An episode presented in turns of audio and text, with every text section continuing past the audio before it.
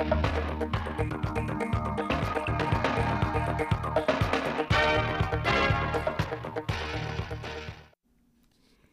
kính chào quý vị và các bạn đến với bản tin thời sự ngày 30 tháng 11 của Đài Phát thanh Truyền hình Thanh Hóa. Chương trình được thực hiện trực tiếp trên sóng FM tần số 92,3 MHz. Sáng nay ngày 30 tháng 11, Ủy ban nhân dân tỉnh Thanh Hóa tổ chức diễn tập phương án chữa cháy và cứu nạn cứu hộ tại công ty trách nhiệm hữu hạn giày Sun Z Việt Nam thuộc khu công nghiệp Lễ Môn, thành phố Thanh Hóa. Tham dự diễn tập có đồng chí Mai Xuân Liêm, Ủy viên Ban Thường vụ tỉnh ủy, Phó Chủ tịch Ủy ban nhân dân tỉnh, trưởng ban chỉ đạo diễn tập,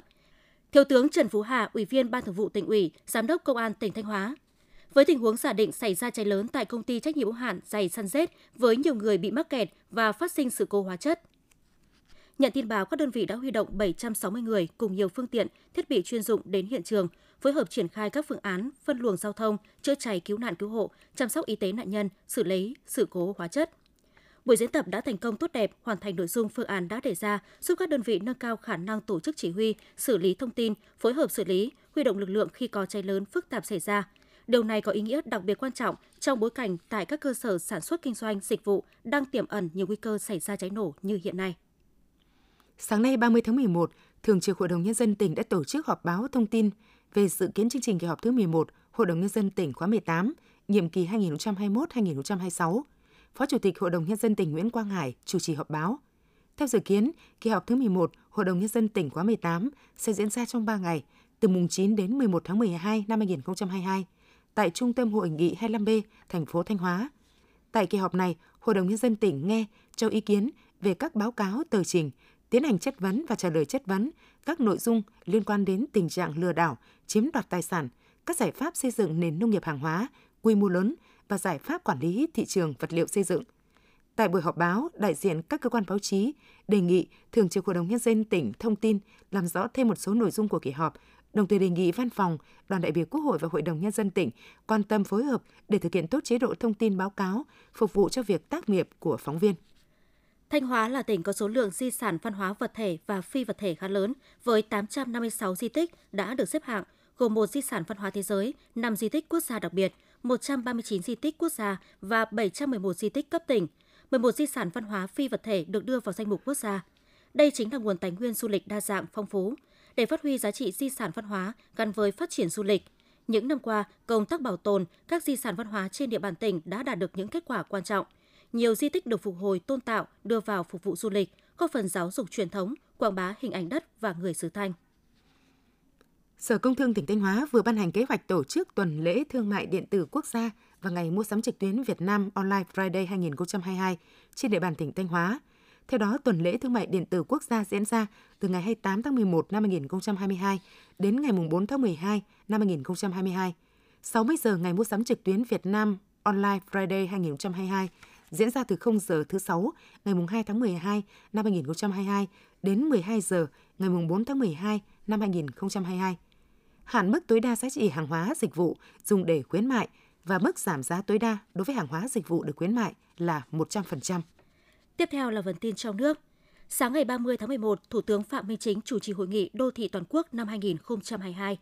Phát biểu tại hội nghị, Thủ tướng Phạm Minh Chính nhấn mạnh, hội nghị là dịp để nhìn lại quá trình đô thị hóa và phát triển đô thị Việt Nam trong thời gian vừa qua, rút ra những điểm mạnh, điểm yếu và cùng thống nhất những giải pháp để thúc đẩy sự phát triển đô thị nước nhà vững mạnh hơn – Hội nghị cũng kỳ vọng sẽ tạo chuyển biến tích cực trong công tác nâng cao lượng và chất của quá trình đô thị hóa, phát triển đô thị trong 10 năm tới, định hướng đến năm 2015. Trong đó chú trọng nâng cao hiệu quả khai thác sử dụng tài nguyên, phát huy nguồn lực đổi mới sáng tạo của đô thị bên cạnh những nguồn lực truyền thống, phát huy lợi thế so sánh, lợi thế cạnh tranh của đô thị trong bối cảnh phát triển quốc gia, khu vực và thế giới. Theo Tổng cục Thống kê, Bộ Kế hoạch và Đầu tư, chỉ số giá tiêu dùng CPI tháng 11 năm 2022 tăng 0,39% so với tháng trước. Bình quân 11 tháng năm 2022, CPI tăng 3,02% so với cùng kỳ năm trước, lạm phát cơ bản tăng 2,38%. Nguyên nhân làm tăng CPI trong 11 tháng năm 2022 so với cùng kỳ năm trước do giá xăng dầu tăng 31,76%, giá ga tăng 12,76%, giá ăn uống ngoài gia đình tăng 4,78%, nhà ở và vật liệu xây dựng tăng 2,75%, giá gạo tăng 1,2%, các mặt hàng thực phẩm tăng 1,32%. Cùng với đó, giá dịch vụ giáo dục tăng 0,47%, do một số tỉnh thành phố trực thuộc trung ương tăng học phí năm học 2022-2023. Theo số liệu Tổng cục Thống kê mới công bố, trong tháng 11 năm 2022, tổng kim ngạch xuất nhập khẩu hàng hóa ước đạt 57,58 tỷ đô la Mỹ, giảm 1,2% so với tháng trước và giảm 7,8% so với cùng kỳ năm trước. Tính chung 11 tháng năm 2022, tổng kim ngạch xuất nhập khẩu hàng hóa ước đạt 673,82 tỷ đô la Mỹ, tăng 11,8% so với cùng kỳ năm trước. Cán cân thương mại hàng hóa tính chung 11 tháng năm 2022 ước tính xuất siêu 10,6 tỷ đô la Mỹ. Đến nay có 8 sản phẩm của Việt Nam đạt giá trị xuất khẩu trên 2 tỷ đô la Mỹ, gồm cà phê 3,5 tỷ đô la Mỹ, cao su 2,9 tỷ đô la Mỹ, gạo trên 3,2 tỷ đô la Mỹ, rau quả 3,1 tỷ đô la Mỹ, điều 2,8 tỷ đô la Mỹ, tôm 4,1 tỷ đô la Mỹ, cá tra 2,2 tỷ đô la Mỹ, gỗ và sản phẩm gỗ 14,6 tỷ đô la Mỹ. Thị trường xuất khẩu nhiều nhất là Mỹ, sau đó tới Trung Quốc, Nhật Bản và Hàn Quốc. Việt Nam vừa có lô hàng chanh leo đầu tiên xuất khẩu chính ngạch sang Trung Quốc. Lô hàng này có khối lượng hơn 18 tấn, được thông quan tại cửa khẩu Hữu Nghị Quan ở thành phố Bằng Tường, khu tự trị dân tộc Choang Quảng Tây, Trung Quốc. Lô hàng được vận chuyển đến khu chợ biên giới Bò Trài để tiến hành kiểm nghiệm, kiểm dịch. Sau khi đạt yêu cầu, lô hàng đã được vận chuyển trực tiếp đến nhà máy để đưa vào chế biến. Đây là lô hàng chanh leo đầu tiên được nhập khẩu chính ngạch vào thị trường Trung Quốc sau khi Tổng cục Hải quan Trung Quốc chấp thuận việc thí điểm nhập khẩu chanh leo Việt Nam qua địa bàn Quảng Tây. Ban chỉ đạo cuộc vận động người Việt Nam ưu tiên dùng hàng Việt Nam của Bộ Công Thương cho biết, đến nay, trên 90% người tiêu dùng ưu tiên lựa chọn hàng Việt.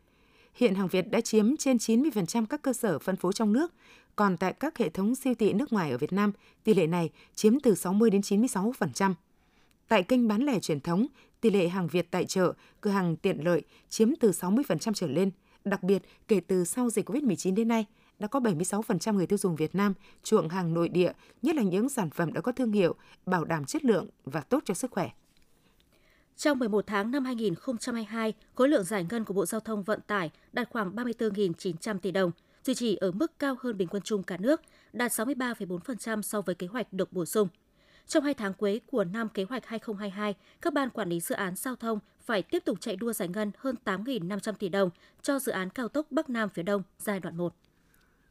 Từ ngày 12 tháng 12, Nghị định 88-2022 quy định về xử phạt vi phạm hành chính trong lĩnh vực giáo dục nghề nghiệp có hiệu lực, quy định mức xử phạt đối với hành vi sử dụng văn bằng, chứng chỉ giáo dục nghề nghiệp của người khác sẽ bị phạt từ 10 đến 20 triệu đồng. Hành vi sử dụng văn bằng, chứng chỉ bị tẩy xóa, sửa chữa, làm sai lệch nội dung bị phạt từ 10 đến 20 triệu đồng, phạt 30 đến 40 triệu đồng về hành vi gian lận để được cấp văn bằng chứng chỉ hoặc bản sao văn bằng chứng chỉ nhưng chưa đến mức độ bị truy cứu trách nhiệm hình sự. Cũng từ tháng 12, viên chức nhiều ngành được bỏ chứng chỉ ngoại ngữ tin học. Cụ thể, thông tư số 12 năm 2022 của Bộ Tài nguyên Môi trường, thông tư số 07 năm 2022 của Bộ Văn hóa Thể thao và Du lịch và thông tư số 14 năm 2022 của Bộ Khoa học và Công nghệ có hiệu lực trong tháng 12 năm 2022, quy định về việc bỏ yêu cầu chứng chỉ ngoại ngữ tin học với nhiều chức danh như viên chức ngành tài nguyên và môi trường, viên chức chuyên ngành thể dục thể thao là huấn luyện viên và hướng dẫn viên, viên chức chuyên ngành khoa học và công nghệ là nghiên cứu viên, trợ lý nghiên cứu, kỹ sư và kỹ thuật viên. Luật cư trú năm 2020 quy định sổ hộ khẩu, sổ tạm trú giấy hết giá trị sử dụng sau ngày 31 tháng 12 năm 2022. Từ ngày 1 tháng 1 năm 2023, nhà nước sẽ quản lý trên môi trường điện tử và người dân có thể sử dụng tài khoản định danh điện tử trong các thủ tục hành chính, Tài khoản định danh điện tử được tạo lập và xác thực trên hệ thống VNeID của Bộ Công an. Như vậy, tháng 12 năm 2022 sẽ là tháng cuối cùng người dân được sử dụng sổ hộ khẩu giấy. Kể từ ngày 1 tháng 1 năm 2023, cuốn sổ này sẽ chính thức bị khai tử, do đó người dân có thể bỏ hoặc lưu giữ làm kỷ niệm. Trước thông tin cạn vé máy bay dịp Tết chỉ còn vé hạng thương gia với giá đắt đỏ những ngày qua đang gây hoang mang trong dư luận – lãnh đạo Cục Hàng không Việt Nam vừa có phản hồi chính thức để chấn an dư luận về thông tin này. Cụ thể, lãnh đạo Cục Hàng không Việt Nam cho hay, năm nay dịch COVID-19 đã được kiểm soát, nhu cầu đi lại dịp Tết Nguyên đán sẽ rất lớn. Theo quy luật của thị trường, nhu cầu tăng đột biến, nguồn cung dù có tăng nhưng khó dư thừa, đương nhiên vé không thể rẻ. Tuy nhiên, nếu nói hiện tại đã cạn vé, chỉ còn vé hạng thương gia là chính xác. Cũng theo lãnh đạo Cục Hàng không, cơ quan quản lý nhà nước vẫn đang quản lý chặt việc công bố giá vé của các hãng hàng không, đảm bảo không vượt quá khung giá quy định hiện hành. Những thông tin vừa rồi cũng đã khép lại chương trình thời sự của Đài Phát thanh Truyền hình Thanh Hóa. Xin kính chào và hẹn gặp lại quý vị và các bạn trong những chương trình sau.